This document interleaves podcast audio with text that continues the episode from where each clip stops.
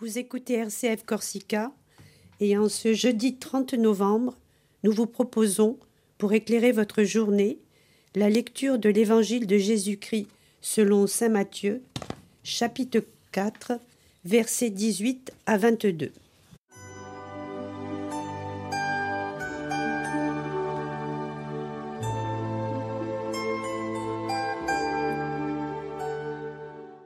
En ce temps-là, comme Jésus marchait le long de la mer de Galilée, il vit deux frères, Simon, appelé Pierre, et son frère André, qui jetaient leurs filets dans la mer, car c'étaient des pêcheurs. Jésus leur dit Venez à ma suite, et je vous ferai pêcheurs d'hommes. Aussitôt, laissant leurs filets, ils le suivirent. De là, il avança, et il vit deux autres frères, Jacques, fils de Zébédée, et son frère Jean, qui étaient dans la barque avec leur père, en train de réparer leurs filets. Il les appela. Aussitôt, laissant la barque et leur père, ils le suivirent.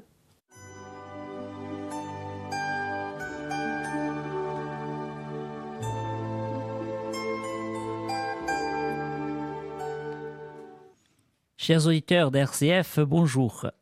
Aujourd'hui, nous pouvons réentendre ce bel évangile de l'appel des premiers disciples.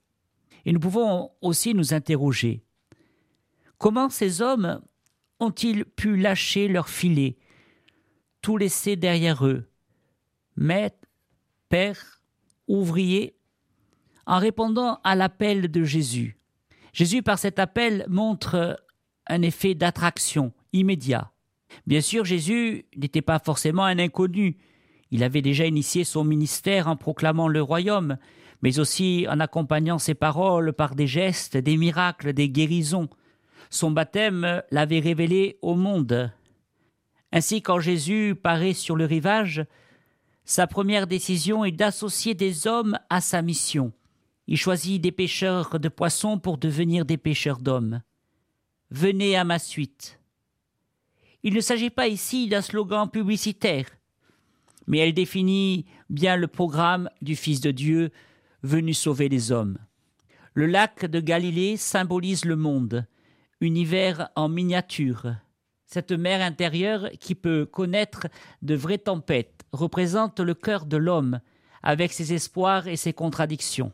En Jésus, Dieu s'est incarné pour visiter l'humanité, pour sonder les profondeurs de l'âme humaine. Il vient appeler tout homme à sortir de son enfermement pour le faire remonter à la surface et le conduire à la lumière. Dans l'évangile de Saint Luc, Jésus inaugure sa mission dans la synagogue de Nazareth par la proclamation du prophète Isaïe. L'Esprit du Seigneur est sur moi, il m'a envoyé porter la bonne nouvelle aux pauvres, aux captifs leur libération, aux aveugles qui retrouveront la vue. L'évangile que Jésus proclame, c'est en effet une parole de salut. Mais ce salut ne pourra se réaliser sans la participation des hommes. C'est pourquoi sa mission commence par l'appel de ses premiers disciples. Et nous qui entendons ce jour de la Saint-André cette parole, comment va-t-elle résonner en nous et pour nous? Comment entendons-nous cet appel? Venez à ma suite, je vous ferai pécheur d'hommes. À quel détachement le Seigneur nous invite-t-il? La mission de l'Évangile est plus que jamais d'actualité. Elle nécessite une parole forte et audacieuse pour rejoindre les hommes et les femmes d'aujourd'hui. Elle suppose de notre part une conversion permanente, une écoute toujours renouvelée, une attention aux signes que Dieu ne cesse de nous adresser. Cette mission nous oblige à plonger dans les profondeurs de la vie humaine, avec toute sa complexité, pour apporter la lumière là où sont les ténèbres, la paix là où il y a la discorde et la division, la joie là où il y a la tristesse et le chagrin, l'amour là où règne la souffrance, la méfiance et l'indifférence. Prions en ce jour pour les vocations sacerdotales et religieuses, afin que beaucoup puissent répondre à l'appel de Dieu en ouvrant leur cœur. Prions pour nos séminaristes corses en formation à Aix-en-Provence et à Rome. A tutti buona festa di Sant'Andrea e a.